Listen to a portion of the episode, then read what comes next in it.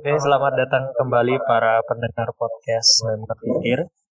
Sekarang ada Hamin 3 jam ya sebelum pelaksanaan melanjutkan babak semifinal Euro 2020 antara Denmark melawan Inggris dan dan karena sebelum sebelumnya saya ketika mau nonton Euro ketiduran maka pada kesempatan kali ini untuk mengisi waktu luang 3 jam sebelum nanti masuk ke Euro, maka saya menyempatkan untuk merecord sesi ini. Namun kali ini sesinya agak sedikit berbeda karena saya tidak akan berbicara sendiri. Pada kesempatan kali ini saya ditemani oleh dua orang sahabat saya yang sangat-sangat luar biasa sekali dan punya rekam jejak yang sangat baik di kampusnya masing-masing. Yang pertama kita ke Mas Soso dulu ya. Apa kabar Mas Soso? Baik, baik Mas. Alhamdulillah. Sehat-sehat ya selama COVID? Ya, Alhamdulillah ya. Uh, selama COVID ini apa ya beri nikmat kesehatan gitu ya semoga nikmat kesehatannya bisa terus berlanjut gitu. karena nih kalau aku lihat ya kondisi sekarang ini rasanya sakit itu dilarang gitu dan rumah sakit rumah sakit saking penuhnya gitu kalau misalnya kita sampai dirawat ya mungkin sekarang karena kondisi seperti ini tidak ada tempat. Ya, jadi alhamdulillah saya sangat bersyukur sampai sekarang dari kesehatan itu. Itu alhamdulillah kondisi saya sehat.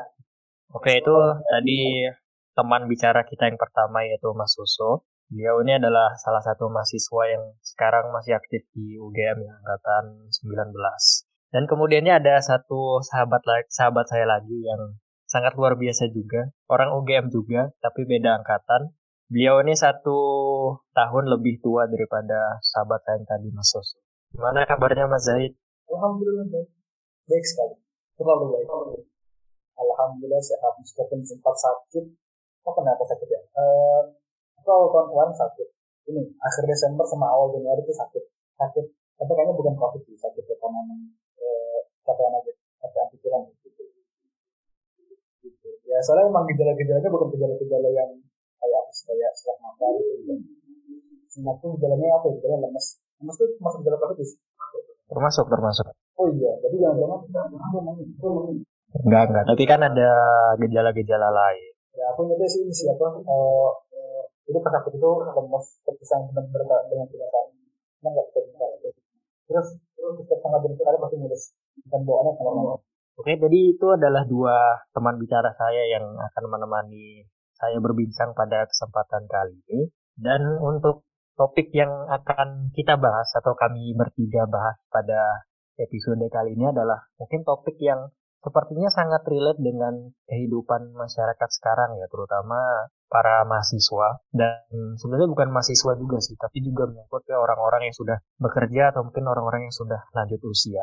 Jadi topik yang kita bahas itu sekarang adalah tentang kesehatan mental di kalangan masyarakat ya, terutama ketika pasca pandemi ini. Nah, seperti yang kita tahu bahwa isu-isu terkait dengan bahkan di kampus UGM sendiri itu di materi PPSMB ada materi khusus yang membahas tentang pentingnya menjaga kesehatan mental. Nah, kalau kita melihat trennya seperti ini, maka bisa dikatakan bahwa tren kesehatan mental itu memang bukan gejala yang terjadi di satu atau dua tempat, melainkan terjadi di banyak tempat. Dan saya rasa juga bukan cuma di UGM yang sekarang sudah mulai mengencarkan isu-isu ini, tapi juga di banyak kampus lain, bukan cuma mahasiswa, tapi dosen pun juga kadang terkena oleh penyakit ini. Nah, jadi topik kita oleh kami bertiga. Nah, mungkin untuk uh, perkenalan gitu ya, atau pengantar, mungkin dari Mas Soso nih bisa kasih pandangan. Menurut Mas Soso, kira-kira kesehatan mental itu apa sih? Dan kira-kira pernah punya pengalaman yang sejenis nggak dengan apa yang tadi sudah saya deskripsikan di awal? Kalau saya sendiri sih mungkin ya mungkin pernah ya, sekitar stres atau apa gelisah sih saya juga mungkin hari-hari ada lah saatnya kita stres dan bisa dan sebagainya. Cuman alhamdulillah sampai sekarang ini ya belum pernah sampai ke tahap yang butuh pertolongan gitu. ya uh, entah apa mungkin itu sih mungkin karena belum coba oleh cobaan sehat berat saya emang alhamdulillah saya juga bisa majuin emosi dengan baik saya juga belum tahu itu ya itu sih yang saya alami dan hmm. kesehatan mental ya menurut saya Oke, jadi Mas Woso ini bisa dibilang pernah sedikit ya mengalami salah satu dari beberapa gejala mungkin yang bisa dikatakan kesehatan mental yang lumrah dialami oleh para mahasiswa. Nah, kalau kita lihat kan memang gejalanya ini walaupun tidak membatasi diri ke kalangan tertentu ya, tapi memang lebih banyak menyasar ke mahasiswa. Nah, mungkin ada beberapa penyebab yang menjadi faktor utama. Nah, mungkin Mas Zaid ada pandangan nih terkait mengapa sih kira-kira mahasiswa ini, terutama di saat sekarang ya, apalagi ketika masa pandemi itu jumlah orang yang terkena gangguan kegelisahan, kemudian mudah emosi dan mudah depresi itu kira-kira kenapa kalau dari pandangan Mas Zaid? Pandangan saya, begini, apa namanya? Pertama, hal saya klarifikasikan dulu bahwa saya bukan seorang expert yang berbicara di sini, jadi sehingga apa yang saya ucapkan di sini adalah sebatas apa ya eh, analisis-analisis dan apa mungkin bahasanya hipotesis-hipotesis ini, hipotesis-hipotesis uh, berdasarkan pengalaman pribadi dan segala macam gitu ya. Cuman kenapa tadi pertanyaan Mas Wira adalah uh, kenapa akhir-akhir ini sering terjadi gitu ya kalangan mahasiswa atau mungkin kita bisa dibilang kalangan muda ya karena e, bukan hanya mahasiswa bahkan cenderung yang setelah mahasiswa itu yang lebih banyak pikiran dalam dia sudah dalam posisi lulus dan kemudian dia bebannya kan harus mencari kerja itu kan nah itu yang kemudian dia stres dan gitu e, sebenarnya kalau kita bilang stres atau apa sih mungkin bahasa bukan stres siapa? Mungkin bahasanya penyakit apa? Penyakitnya kalau penyakit insecure, insecure gitu ya. ya apa namanya mungkin itu sebenarnya adalah hal-hal yang dari dulu sebenarnya sudah ada begitu. Dari zaman ke zaman itu pasti ada orang-orang yang kemudian merasa tidak pede dengan apa yang dia punya karena melihat orang lain itu lebih uh, lebih bagus gitu dan kemudian dia merasa apa namanya merasa uh, apa namanya kurang kurang kurang hebat dari kawannya lah gitu. Dia merasa merasa masih takut takut tadi gitu nah uh, karena mungkin dari dulu ada, cuman kemudian orang-orang tuh kemudian uh, pandai untuk uh, antara dia mengalihkan apa ya, mengalihkan perhatian dia supaya dia fokus ke sana begitu. Dan kemudian juga apa namanya dan mungkin ketika itu dia tidak begitu terpapar karena mungkin apa namanya uh, istilah gini lingkungan orang ketika zaman dulu ya ketika zaman dulu ketika zaman dulu kita konsisten sebagai masa ketika informasi itu tidak tersebar begitu cepat itu orang-orang itu kan hanya hidup di lingkungan sekitaran dia sekitaran dia yang mana orang-orang itu kemudian bisa kita apa namanya eh, bahasakan orang-orangnya tuh yang ditemui orang-orang itu doang gitu sehingga posisi hidup dia atau kondisi hidup dia kan nggak jauh beda dari orang-orang tersebut. Sehingga mereka lebih masa oh kita harus satu lingkungan kita harus lingkup kita harus hidup sama saja kadang-kadang lebih lebih apa lebih lebih lebih juga lebih aman. Tapi ketika kemudian apa namanya ketika kita tidak hadir, hadir pada masa-masa informasi ya ketika kita hadir pada masa-masa uh, informasi itu mudah diakses dan kemudian berbagai hal itu bisa masuk ke kita yang mudah gitu ya. Kadang-kadang kita apa namanya terpapar dengan hal-hal yang seperti tadi yang mengarahkan pada hal-hal yang dekat insekuritas insekuritas itu yang kemudian lebih banyak kita kita kita apa kita terima gitu. Kemudian apa namanya uh, misalkan kita apa ya merasa uh, insecure dengan suatu hal gitu ya. Kemudian karena faktor interest dan segala macam mungkin setelah itu kemudian kita apa namanya uh, jadi malah ketambahan malah kebanyakan kebanyakan kebanyakan info info terkait insekuritas tersebut yang sebenarnya itu nggak penting bagi kita tapi ya karena faktor banyaknya hours ini lagi harus informasi itu kemudian masuk ke kita. Kalau kata orang-orang itu daging banget. Ini uh, tuh ya Mas Rahman saya coba iseng-iseng nanya juga soalnya penasaran nih.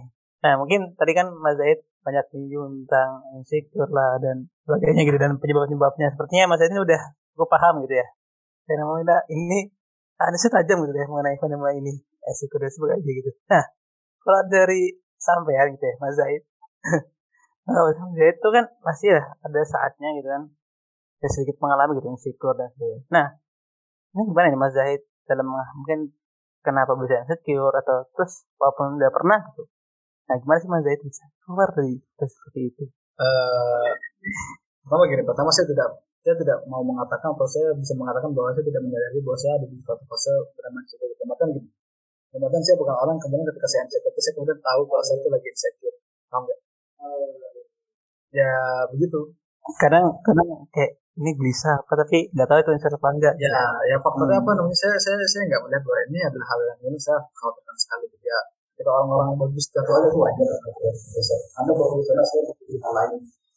Anda bagus saya ya, saya juga saya, saya tidak merasa bahwa saya pernah atau pandangan-pandangan ini tidak bisa dilakukan sama orang karena ya barangkali juga hal ini saya nggak cek mungkin bisa saya cek itu ada hal-hal yang uh, mungkin saja terjadi ya apa namanya kondisional lah oh iya oh iya, iya, iya. oke mungkin kita inilah tadi kan Mas Rahmat nih sang pemilik podcast ya tadi tanya terus ya. Nah sekarang baik kita tanya deh. Tadi aku dan Mas kan udah beri pandangan ya mengenai apa itu bagaimana penyakit mental menurut saya dan saya. Nah mungkin dari Mas Rahmat dulu deh. Ini aja mungkin menurut Mas kesehatan mental menurut uh, dari sekitar Mas yang amati itu Oke okay.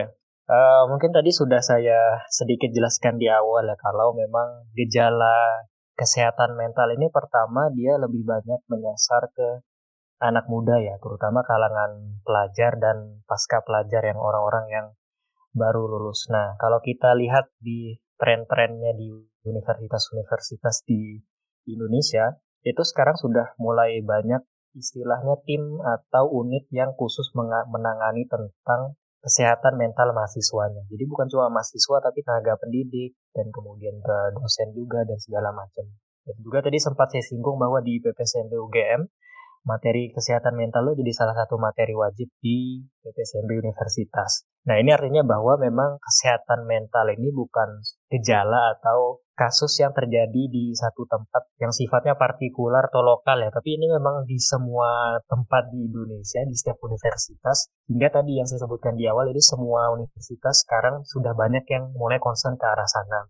Termasuk juga LSM, LSM, dan pegiat-pegiat aktivis media sosial yang khusus bergulat tentang isu-isu kesehatan mental itu sekarang sudah banyak. Sebenarnya kalau yang dikatakan itu benar sebenarnya gejala-gejala merasa inferior dan macam-macam itu sebenarnya adalah gejala lama ya. Yang saya rasa mahasiswa yang kuliah tahun 60, 70, 80 itu pasti juga di suatu masa pernah mengalami hal yang sama dengan yang dialami generasi sekarang. Nah, cuma kenapa isu isu ini sekarang sedang booming karena pertama itu pengaruh media sosial. Jadi sekarang ini ada pergeseran bahwa ketika kita mengalami masalah-masalah yang disebabkan kesehatan mental, entah itu depresi mungkin atau gangguan kecemasan dan lain. Sekarang itu kita lebih leluasa untuk mengungkapkannya secara publik gitu ya. Jadi kita bisa cerita ke teman, terus kemudian ada psikolog yang siap membantu dan macam-macam. Nah ini beda dengan kondisi dulu di mana orang-orang yang punya dalam tanda kutip ya dulu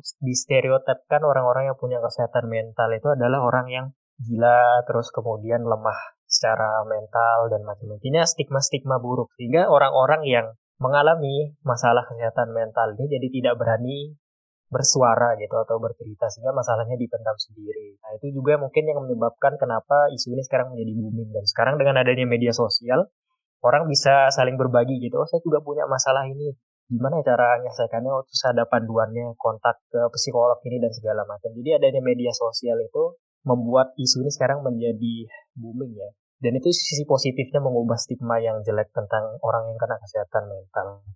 Nah yang kedua ada aspek negatif ini dari media sosial ini. Jadi kalau dari pandangan saya pribadi kenapa orang orang muda ini ya terutama yang mahasiswa kemudian baru ingin masuk ke pasar kerja itu lebih banyak jadi korban yang rentan ke masalah kesehatan mental ini. Kalau menurut saya, pengamatan saya itu adalah karena ada semacam budaya gitu ya, budaya kompetisi dan budaya membandingkan yang sekarang semakin digencarkan dengan adanya media sosial ini. Maksudnya begini, sekarang ini kan kita ketika melihat perilaku orang itu sekarang kan kita hampir bisa memantau setiap hari ya dengan namanya fitur status, kemudian post dan segala macam. Nah, di dalam media sosial di mana kita bisa tahu setiap gerak-gerik seseorang setiap setiap hari gitu ya ketika dia membagikan itu kan lebih mudah untuk terpapar informasi-informasi yang itu bisa berdampak kepada diri kita. Misalnya ketika kita melihat teman kita juara lomba satu cerdas cermat atau juara satu lomba karya ilmiah. Kemudian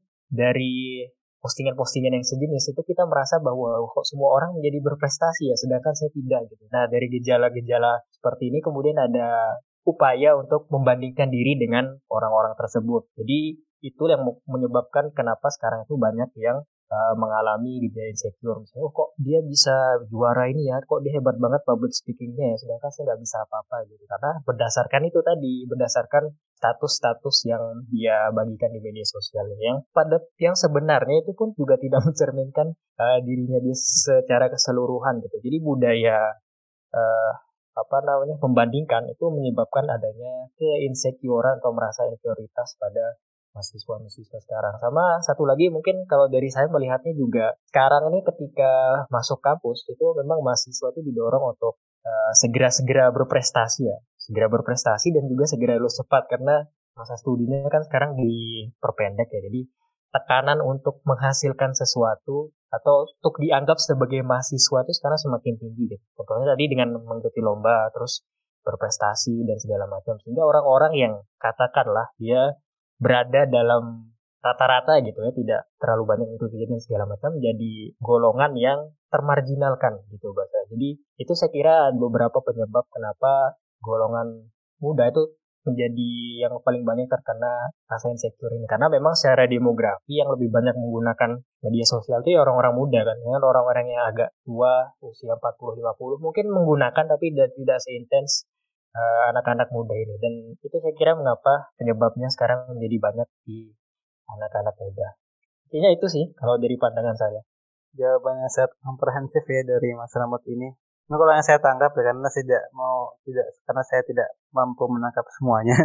Jadi ya pada intinya emang masalah mental ini sebenarnya masalah yang ini sangat berhubungan dengan sifat dasar manusia gitu kan yang ingin selalu kita lebih hebat daripada yang lain dan sebagainya itu ya tadi Mas Sabar menyinggung gitu ya sebenarnya generasi tahun 60 70 bahkan mungkin se sebelum masehi itu mungkin ada ya cenderungan untuk ya tadi uh, mentalnya terganggu gitu ya kesehatan mentalnya cuman mungkin yang membedakan sekarang kita kan berada di era media ya di mana batas itu sudah tidak ada gitu nah, jadi dia uh, ketika orang ingin mengekspresikan sesuatu ya semuanya bisa tahu tuh mungkin dari tadi ya orang berprestasi terus menang apa menang ini gitu ya atau ikut kegiatan kegiatan ini gitu Nah itu semua orang bisa tahu gitu. Nah itulah yang menyebabkan tadi sifat-sifat dasar manusia yang ada gitu kan. Akhirnya terpacu gitu. Kamu terganggu. Tapi yang di sisi lain tadi Mas Rama juga menyebutkan gitu kan. Sebenarnya ya dengan ada sosial media ini pencegahan-pencegahan mengenai kesehatan mental ini juga bisa lebih gencar gitu positifnya gitu ya. Jadi makin banyak orang yang tahu teredukasi bagaimana kita menghadapi kesehatan mental atau bagaimana gitu ya. Nah gitu. Jadi ya sebenarnya api yang dibesarkan saja ya dari tahun ke tahun eh dari karena adanya perkembangan teknologi dan tentunya dengan hadirnya sosial media gitu ya. Mungkin apa lagi nih Mas? Bahasan eh, bahasan kesehatan mental. Ya mungkin ini sih. Mungkin kita juga perlu membahas tentang ini ya, mengapa ada orang yang mudah karena insecure oh, atau iya, iya. karena kesehatan mental dan ada juga orang yang tidak mudah untuk terkena kesehatan mental. Mas Soso ini memandangnya gimana nih? Ya, ya ada yang lebih tahan dan ada yang tidak lebih tahan. Mungkin ya nanti pendapat saya mungkin sangat terbatas ya karena hanya berdasarkan lingkungan lingkungan sekitar gitu. Mungkin kalau yang saya amati gitu, terus apa uh, mudah dan susah, mudah dan sulit bukan bukan mudah dan sulitnya, ya. mudah dan tahannya ya dia terhadap mentalnya itu ada juga hubungan dia dengan ngejar apa yang dia inginkan gitu saya lihat sih teman-teman saya yang mungkin punya kuat mengejar targetnya gitu ya mereka akan lebih mudah gitu mungkin terkena kesehatan mentalnya gitu karena uh, apa ya sejadi karena ya ketika kita ingin mengejar sesuatu ketika tidak mendapatkannya untuk ketika usaha lebih besar kan kecewanya itu juga berpeluang lebih besar gitu tapi ya sebenarnya itu hanya satu faktor ya karena kan saja dia sangat sangat achievement oriented gitu ya sangat orientasi pada target cuman ya dia juga bisa mengontrol dirinya ketika tidak sesuai aspirasi gitu. Itu yang pertama mungkin karena dia orangnya orang yang saya rasa mungkin punya kesehatan mental yang mudah terganggu ya gitu. Dia punya ke apa ya istilahnya itu keinginan yang tinggi untuk meraih sesuatu gitu. Itu salah satu faktornya. Cuman ya banyak juga faktor yang lain. Dan dia kalau lihat teman-teman yang hidupnya santuy gitu ya tidak terlihat sih dia bisa terganggu mentalnya mungkin itu juga terus apa lagi ya? Yang samping contohnya siapa samping? Kayaknya kita bertiga di sini, Mas. parah, parah. Enggak, iya. Santuy emang apa salah dengan santuy gitu?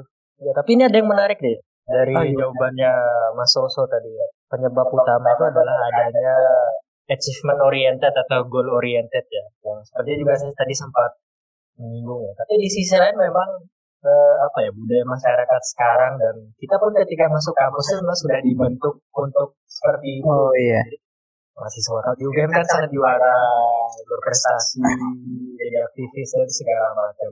Nah, mungkin kita sekarang geser ke Mas Zahid nih. Kira-kira kalau dari Mas Zaid sendiri memandang tujuan atau ambisi itu bagaimana cara mahasiswa ini menempatkan ambisi atau tujuan hidupnya ya, atau tujuan ketika dia masuk kuliah supaya itu tidak jadi bumerang bagi dirinya sendiri. Maksudnya itu bisa menjadi motivasi dia untuk menjadi orang yang lebih baik, tapi di sisi lain juga tidak menghancurkan dia ketika itu mimpinya gagal gitu. Kalau dari Mas Ed sendiri memandangnya gimana? Kita memposisikan ambisi atau cita-cita atau budaya untuk berprestasi.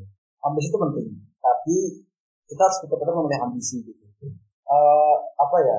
Pilihlah ambisi itu yang kemudian ambisi itu uh, menuju ke atas. Dalam gini, ada orang-orang yang berambisi ketika dia menjadi mahasiswa dia misalnya pengen ikut ke atas organisasi ikut panitia segala macam gitu kan.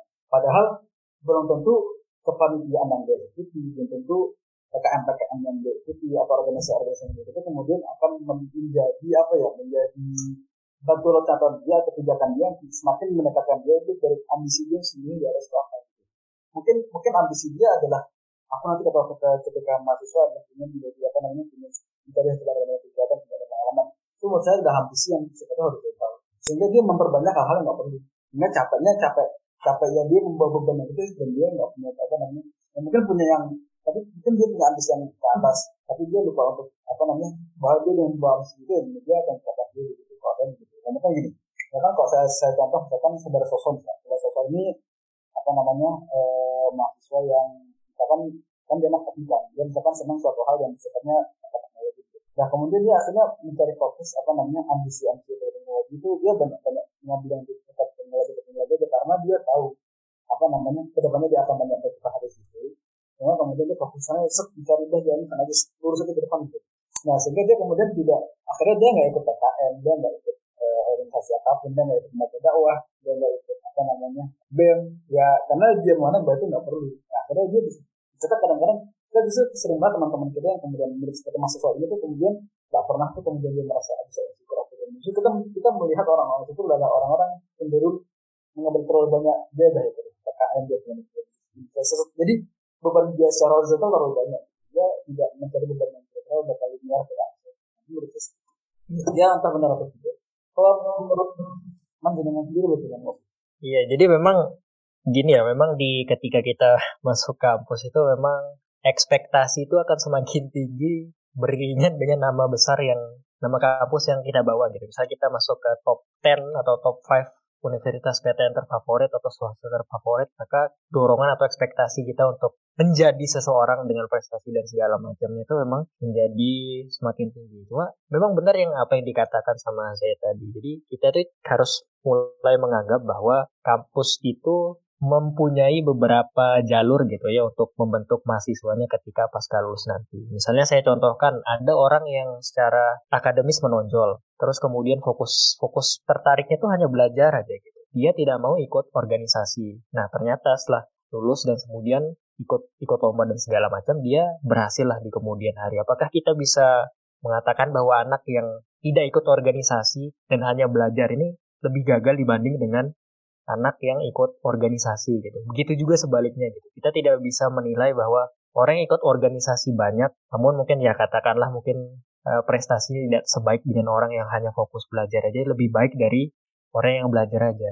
Nah itu kita harus bisa menentukan masing-masing diri kita sendiri ya terutama. Itu fokusan kita membentuk pribadi kita di kampus itu seperti apa. Apakah kita mau menjadi akademisi kah? Nah kalau begitu nanti pertama selain belajar fokus belajar kuliah itu kita mungkin mengikuti kegiatan-kegiatan misalnya PKM kemudian uh, kelompok studi kemudian kelompok debat dan macam-macam yang berkaitan dengan keilmuannya dia. Atau mungkin ada orang yang setelah kuliah pengen jadi politisi atau aktif di lembaga swadaya masyarakat. Kemudian dia dia butuh back apa pengalaman yang banyak untuk berinteraksi dengan masyarakat dan kemudian menggalang masa dan segala macam. Nah itu orang seperti ini cocoknya ke organisasi misal di BEM, kemudian ke LEM, ke DEMA, dan organisasi-organisasi lain yang itu bisa mengasah keterampilan politiknya. Atau ada juga yang sekarang, karena sekarang ini ya zamannya startup-startup, nah ini ada juga nih orang yang ingin membentuk dirinya menjadi entrepreneur ya atau businessman. Nah, jadi nanti fokusnya ke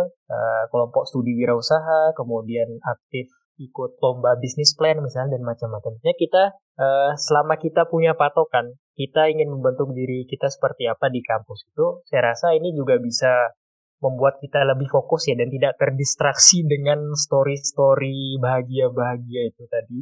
Jadi kita bisa mengukur keberhasilan kita sendiri itu sebenarnya berdasarkan apa? Berdasarkan tentu saja batasan batasan-batasan dan indikator-indikator yang kita buat sendiri. Jadi bukan kita sifatnya melihat orang lain, oh dia bisa begini, saya juga harus begini. Jadi sebenarnya mindset seperti itu harus kita ubah. Jadi kita pertama tentukan dulu kita maunya seperti apa sehingga kita nanti tidak terombang ambing, kemudian merasa inferior dan insecure dan segala macam. Nah, saya rasa itu juga sih buat uh, pertimbangan kita untuk mengatasi atau me, apa ya mendudukkan ambisi itu supaya tidak menjadi hal yang menjatuhkan, tapi juga bisa motivasi kita. Saya rasa itu sih yang poin penting yang perlu diperhatikan.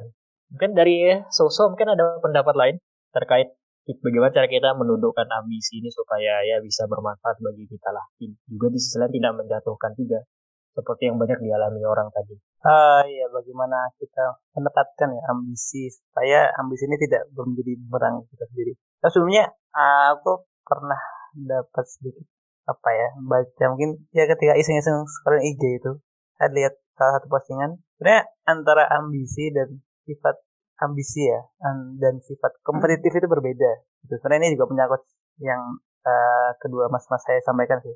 Jadi yang namanya ambisi itu sebenarnya ketika kita punya tujuan ya dan kita kerja keras ya untuk uh, mencapai tujuan itu tanpa apa ya peduli ya hal-hal sekitar kita ya kita emang pengen tujuan itu baru itu namanya ambisi cuman beda ketika kita yang capai sesuatu tapi karena uh, ya mungkin kita ingin lebih unggul dari sekitar kita atau dilihat lebih wah lah di sekitar kita itu namanya baru jauh-jauh ke positif gitu. Dan memang itu sih jadi ambisi dan dibawa kompetitif itu uh, berbeda ya kalau saya lihat di posisi itu. Dan itu dan menurut saya juga saat itu gitu karena mungkin yang di kompetitif ya kalau misalnya kita bekerja keras capai tujuan karena ya ingin lihat sekitar gitu ya. Tadi horizontal kata Mas Zaid ini itu dapat mungkin ya tadi bisa menjadi bumerang buat kita sendiri itu sih eh siapa Mas Zaid nih mau menambahkan atau ingin memunculkan topik lain gitu di antara topik-topik yang sudah kita bahas mengenai kesehatan mental. Jadi kan terakhir kita membahas topik gimana sih kenapa ada orang yang bisa mudah terkena mentalnya kesehatan mentalnya, kenapa ada yang ya bisa bertahan gitu, bertahankan kesehatan mentalnya.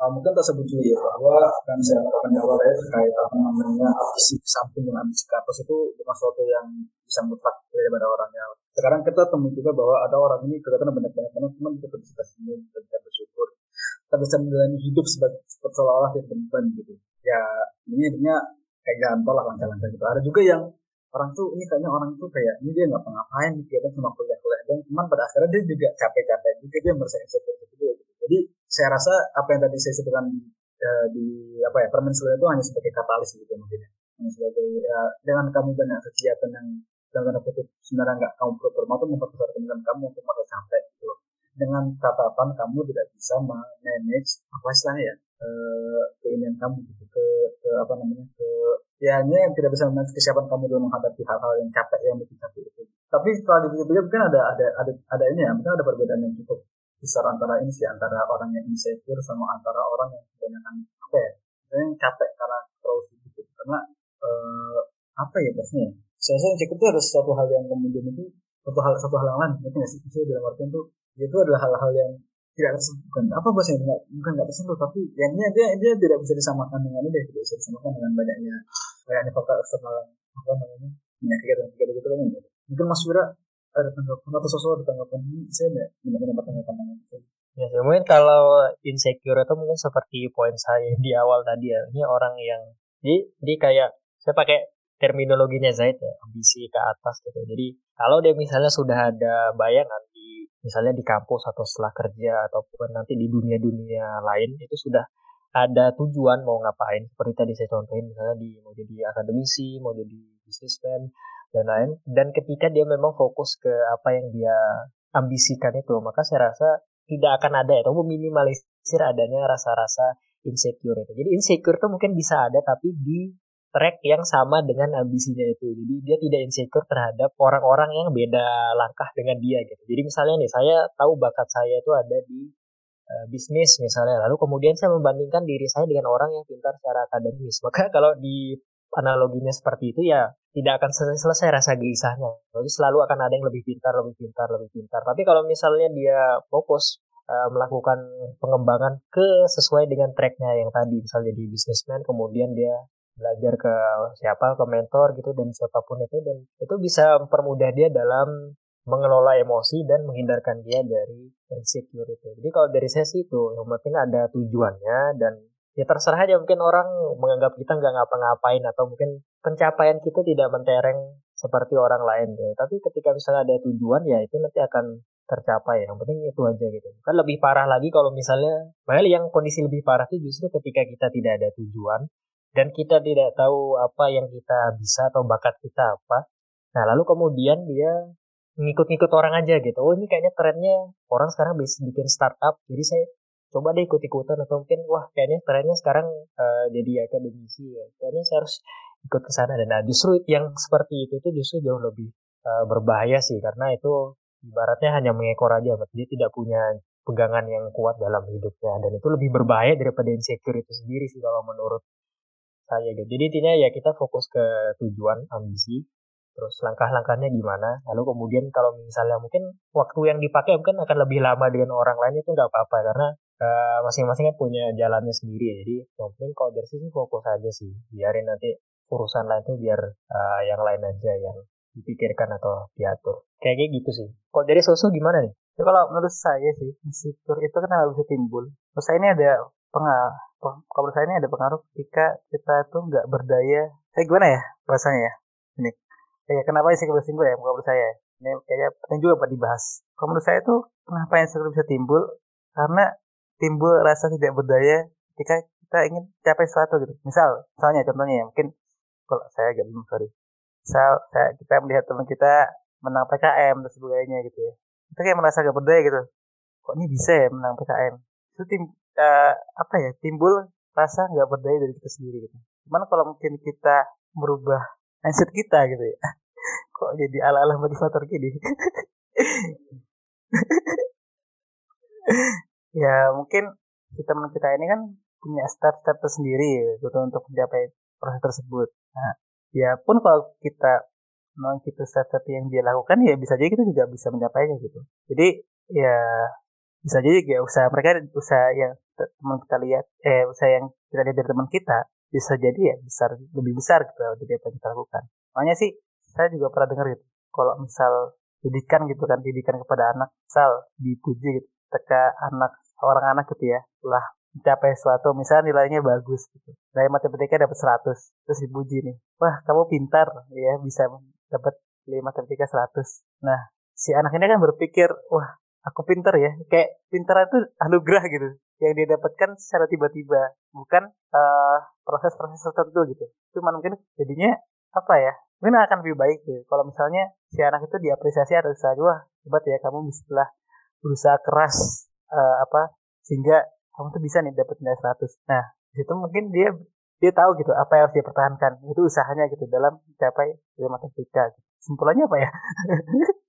Saya tidak tahu siapa yang ngomongkan mungkin mungkin Rati coba ya intinya kamu oh tadi mengatakan bahwa ada pengaruh didikan atau lingkungan terhadap mindset atau mungkin sikap orang dalam uh, menjalani hidup. Ya, ini tapi bahasannya masuk ke bahasanya privilege juga ya. tapi maksudnya sosok itu begini. Jadi ada orang yang memang secara natural itu punya uh, kelebihan ya, katakanlah begitu. Mungkin karena didikannya dan lain-lain. Mungkin ada bakat memang lahir dia seperti itu, tapi ada juga pengaruh dari pendidikannya. Misalnya dia memang lahir dari orang tua yang sangat-sangat concern di bidang pendidikan, ya, terus lesnya dibayari, terus kasih les bahasa Inggris dan segala macam. Nah, orang-orang yang startnya lebih awal seperti ini ketika masuk kampus atau dunia kerja, maka otomatis dia lebih berpeluang untuk bersinar gitu, berprestasi dan segala macam. Dibanding misalnya orang yang uh, mulai itu dari kondisi yang lebih bawah gitu. Misalnya secara ekonomi mungkin eh, rata-rata uh, menengah atau mungkin bisa jadi dari kalangan yang mendapatkan bantuan juga itu bisa. Jadi intinya ada peran lingkungan dan pengaruh juga terhadap uh, sikap orang dalam menjalani hidup ini. Jadi uh, tidak bisa disamakan gitu antara orang yang memang startnya itu lebih lebih awal dan ada orang yang startnya lebih lebih lambat lah katakan. Tapi lambatnya itu bukan karena pengaruhnya dia, tapi karena emang lingkungan serta pendidikannya mungkin sebelumnya yang tidak mendukung dia untuk bisa lebih baik daripada kondisinya sekarang. Sepertinya itu sih, karena itu juga penting sih. Itu kan kita membanding dengan orang lain yang itu mungkin secara apple to apple tidak sama ya mulainya dan itu juga pengaruh antara antara lain adalah pengaruh lingkungan dan uh, pendidikan sebelumnya yang didapat di keluarganya uh, terkait privilege itu ya tadi ya yang ngasih itu. Uh, apa namanya? Karena kalau tadi ya menurut pandanganku sendiri privilege itu kadang-kadang jadi kayak semacam uh, pedang ya pedang mata dua gitu. Dalam artian gimana bisa jadi pedang mata dua? Kadang-kadang privilege itu kan dimiliki oleh uh, satu golongan orang tertentu ya. Dalam artian bisa saja misalkan privilege dari orang yang misalnya uh, bisnismen misalkan. Anda bisnismen anda pokoknya dari motivasi-motivasi itu pokoknya anda mudah sekali menjadi kaya gitu karena karena dia seorang seorang bisnismen yang lain wajar lah yang di apa namanya uh, link-link buat ke arah sana gitu. Tapi kemudian di satu sisi juga apa namanya dia memiliki beban kayak wah ini orang orang tua gue bisnismen masa gue gagal sebagai bisnismen gitu. Nah karena juga itu udah jadi gitu ya. Jadi jadi ya kayak apa namanya tadi pedang pedang bermata dua dari kamu sih gitu. Ya tadi kalau menurut saya itu ya apa namanya kembali kepada apa namanya uh, tujuan dia dalam apa ya goal utama dia itu apa sih? Ketika orang-orang itu bisa PKM oke okay, ya syukur kamu bersyukur teman kamu bisa PKM selamat begitu segala macam. Tapi ya apa yang mereka capai itu kita pun nggak bisa capai juga. Kita memiliki pencapaian pencapaian sendiri yang harus kita syukuri juga ya. Sudah mari kita syukuri hal itu. Untuk apa kita mencapai-capaikan memikirkan hal-hal yang tidak bisa kita capai hanya karena orang yang bisa capai gitu kan. Kira-kira apakah kita bisa menilai keberhasilan hanya dari faktor itu aja gitu? Atau mungkin ada pandangan lain dari Mas Susu nih supaya kita bisa melihat uh, situasi atau kasus seperti ini jadi lebih bisa dicari jalan keluarnya gitu. Kenapa ada orang yang mudah mudahnya sukses, kenapa ada yang enggak gitu ya? Ketika kita ya tadi susah mencapai apa yang kita capai gitu, dan mungkin lebih susah dari orang-orang banyak kan, ya bisa aja. Kita perlu pikirkan kembali ya, kenapa kita bisa kesulitan. Mungkin bisa jadi ya kita tadi hanya terjebak. Tadi kalau dibilang Mazahid ambisi horizontal gitu. Jadi saya ini tidak keren ya bisa sampai kata-kata dikutip gitu ya. Iya, tadi mungkin kita tadi terjebak di namanya tadi kondisi apa ambisi horizontal gitu. Jadi apa yang kita ambil itu mungkin nggak sesuai dengan apa yang kita tuju dan yang kita inginkan. Bahkan kita nggak tahu gitu apa yang sekiranya cocok buat kita. Nah, ya mungkin ketika kita di fase tersebut, ya mungkin bisa memikir kembali apakah tujuan yang kita sedang kejar ini dan kita kesulitan ini apakah layak kita terperjuangkan gitu? Kalau misalnya kita sudah yakin ya mungkin tadi kalau kita jadikan yang kita tuju sebagai ambisi ke atas tadi ya udah jelas gitu ya. Ya mungkin nggak masalah kita, kita perjuangkan gitu. Karena uh, apa ya mungkin itu memang hanya salah satu step apa ya yang itu harus kita lewati gitu. Uh, mungkin ini berkaitan dengan pengalaman orang yang saya kenal. Yang saya tahu saya kenal sih. Ya jadi saya kenal. Saya tahu. Saya tahu. Cuma oh dia kenal saya juga sih. Orang ini ya dia uh, hobi ikut PKM mungkin sih mas mas tahu di sini siapa orangnya ya dia sudah empat kali ikut PKM cuman gagal semua. Cuman setelah dia lewat terus ya. Ya akhirnya dia dapat pada sih dari usaha dia ke PKM itu. Nah sekarang dia ya saya dengar punya sedang ada penelitian dan dari hibahnya tuh berkali-kali lipat daripada PKM yang dulu dia gagal gitu. Itu sih. Ya mungkin kalau kita tadi kan orang tadi saya ceritakan itu ya dia sudah punya tujuan. Ya mungkin dia terus cuman karena dia usaha sudah maksimal ya mungkin hanya tunda saja buahnya gitu. Ya nah di situ tunda. Aduh agak ribet mengal saya jujur tidak memiliki pengalaman atau kenal orang yang uh, kemudian benar kecelakaan gitu. Tapi saya rasa apa yang kita dapat dari bahwa ya mungkin nanti apa ya jadinya nanti akan kita kembali kepada hal, yang sifatnya entah fisik kita tidak bisa mengetahui gitu. Kembalilah pada apa bahasanya uh, kalau mungkin kalau bahasa bahasanya orang-orang itu berbuat agama yang seperti itu ya.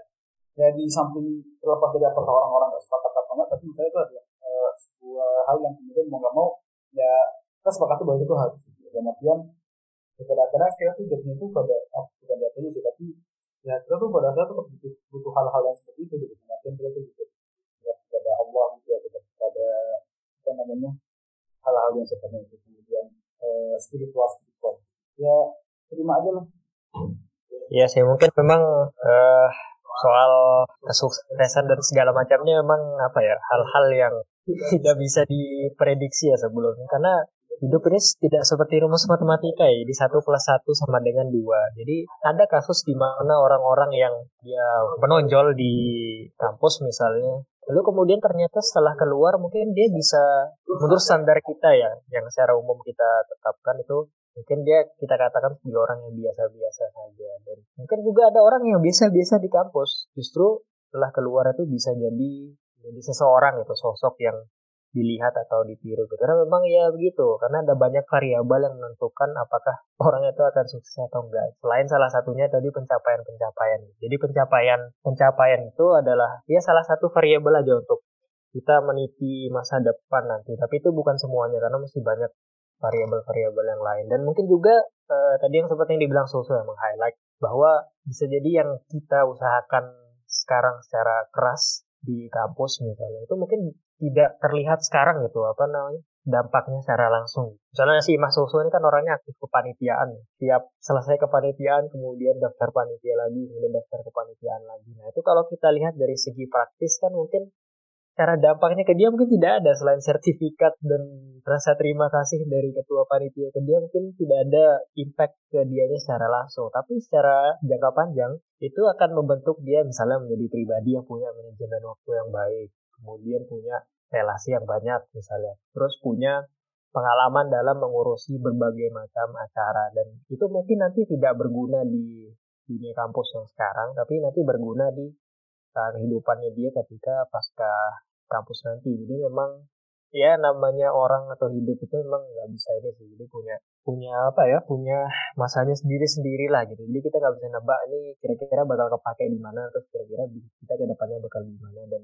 ya kegagalan itu ini sih kegagalan itu juga bagian dari salah satu pembelajaran kita di di kampus gitu seperti ada kisahnya Mas Soso kan gagal-gagal PKM kemudian ternyata berhasilnya di luar gitu. jadi apa yang dialami uh, kita misalnya atau mungkin teman-teman sekitar kita yang banyak gagalnya itu mungkin dia berhasilnya mungkin ditunda gitu ditunda sebentar di masa yang akan datang gitu. Jadi nggak perlu nggak perlu khawatir. Selain juga ada sisi-sisi teknis seperti mengevaluasi kesalahan. Jadi kadang ada juga nih orang yang uh, insecure kemudian uh, iri dan segala jenisnya itu tapi dia sendiri juga secara effortnya tidak ada gitu atau kurang gitu. Nah orang-orang seperti ini juga ada kita tidak bisa apa namanya tidak bisa menafikan gitu. Nah itu juga selain tadi yang dibilang Mas Zaid selain apa namanya mencari ketenangan ke ajaran agama tapi kita juga melakukan sifat-sifat kegiatan-kegiatan sifatnya yang evaluasi diri gitu sifatnya teknis ya mungkin ketika saya gagal mungkin ada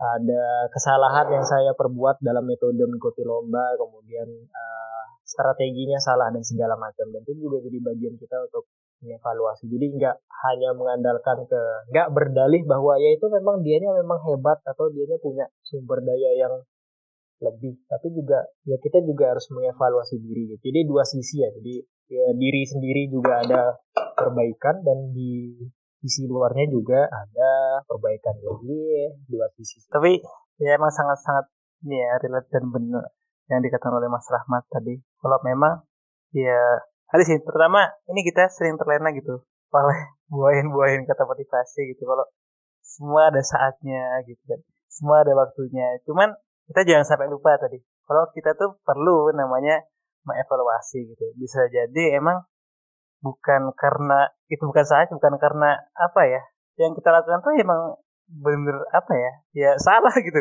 Karena di sana hari kita emang tidak berusaha malas-malasan dan sebagainya gitu. Tapi kita berdalih malah jangan sampai kita berdalih gitu ketika bisa kita bermalas-malasan malah kita gunakan sebagai dalih ya itu belum saatnya sebagainya. Itu sih ya mungkin kita perlu hati-hati yang sampai terjumus kita dalam kondisi seperti itu ya kalau misalnya kita melakukan kesalahan ya aku itu sebagai kesalahan sih. Jangan aku itu sebagai nasib atau saya ada yang uh, akademiknya bermasalah. Wah saya kan jurusan teknik jadi wajar lah IPA jelek nah itu jangan sampai itu sebagai mungkin apa ya ya mungkin secara fakta bisa jadi gitu ya. Emang itu lebih sulit. Cuman jangan dijadikan sebagai kebenaran gitu. Ya kita tetap lah pasti ada ada peluang gitu untuk perbaiki akademiknya gitu. Ternyata banyak aja kan yang punya anak teknik dan akademiknya cukup baik. Ya itu sih. Jangan sampai kita terjebak ke situasi seperti itu gitu. Yang harusnya kita evaluasi malah ini tadi berdalih dengan hal-hal motivasi ini belum saatnya atau gimana gitu sih. Gitu Mas Rahmat kalau dari saya.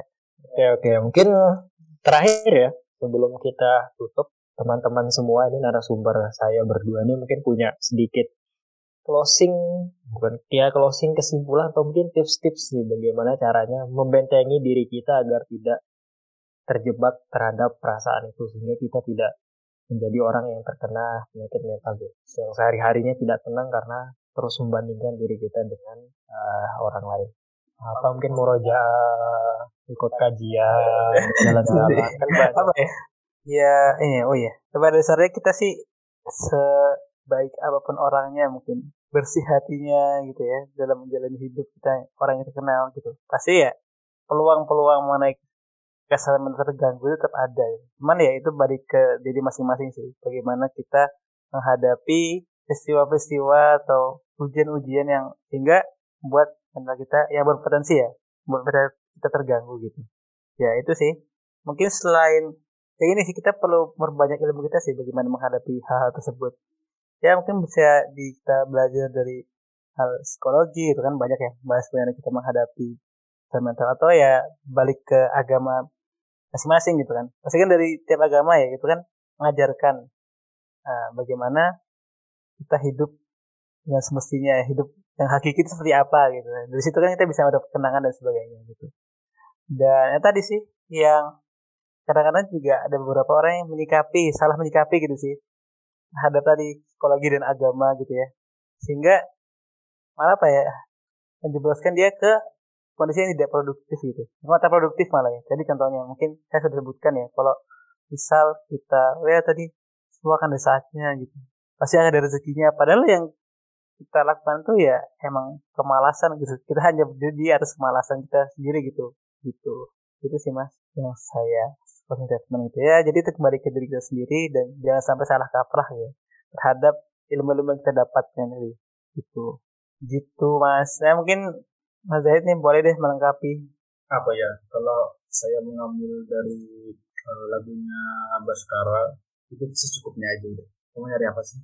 Nggak ada nggak ada hal-hal aneh yang ya tentu dalam konteks ini bukan berarti kemudian kita apa ya uh, bermas-masan ini juga. Tapi nanti apa mungkin kembali ke bahasan awal kita ya. Bahasan awal dalam artian kita tuh terlalu banyak terlalu banyak maunya terlalu banyak mimpi-mimpinya terlalu banyak uh, keinginan keinginannya sampai kita tuh nggak pikirin apa sih sebenarnya ya pokoknya intinya hidup secukupnya aja udah bosan aneh-aneh deh. Orang orang orang apa namanya orang orang bisa ini orang bisa itu kita nggak perlu jadi mau ini kita nggak perlu jadi mau juga. Tetap hidup saja dengan cara ini ini sangat ini sangat ini sangat demotivasi sekali ya.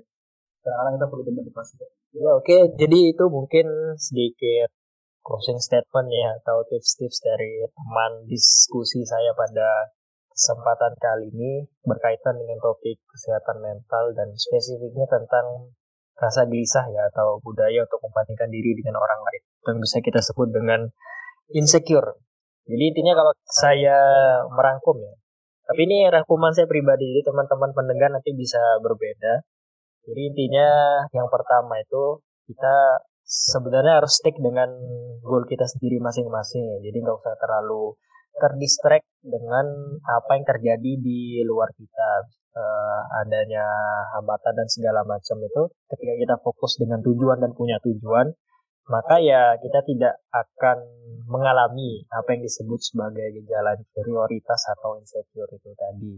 Dan yang kedua adalah ketika misalnya mengalami kegagalan itu jangan cepat menyerah gitu. Jadi cepat mencari evaluasi terhadap diri saya salahnya apa di mana dan jangan setelah gagal sekali langsung menyerah gitu karena memang kadang-kali keberhasilan atau pencapaian itu memang harus dicapai dengan kegagalan yang berkali-kali gitu. Jadi jangan menjadikan dalih privilege, kemudian uh, sumber daya apa pun ekonomi dan segala macam itu sebagai penghalang untuk kita lakukan evaluasi dan peningkatan diri gitu. Seperti yang dibilang Sosok tadi. Terlalu banyak motivasi itu tidak bagus jadi secukupnya aja. Sebenarnya kita juga tanpa dimotivasi pun kita udah tahu kesalahan kita di mana gitu. Ya tinggal bergerak aja.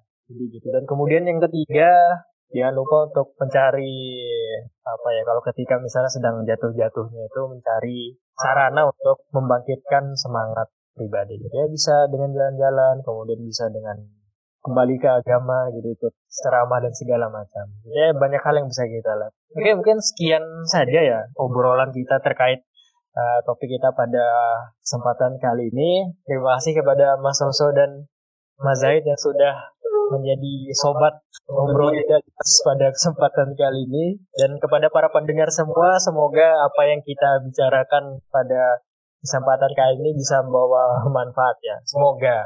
Saya nggak tahu gitu. Dan sampai juga kembali di kesempatan selanjutnya di podcast Memor Fikir. Sampai jumpa.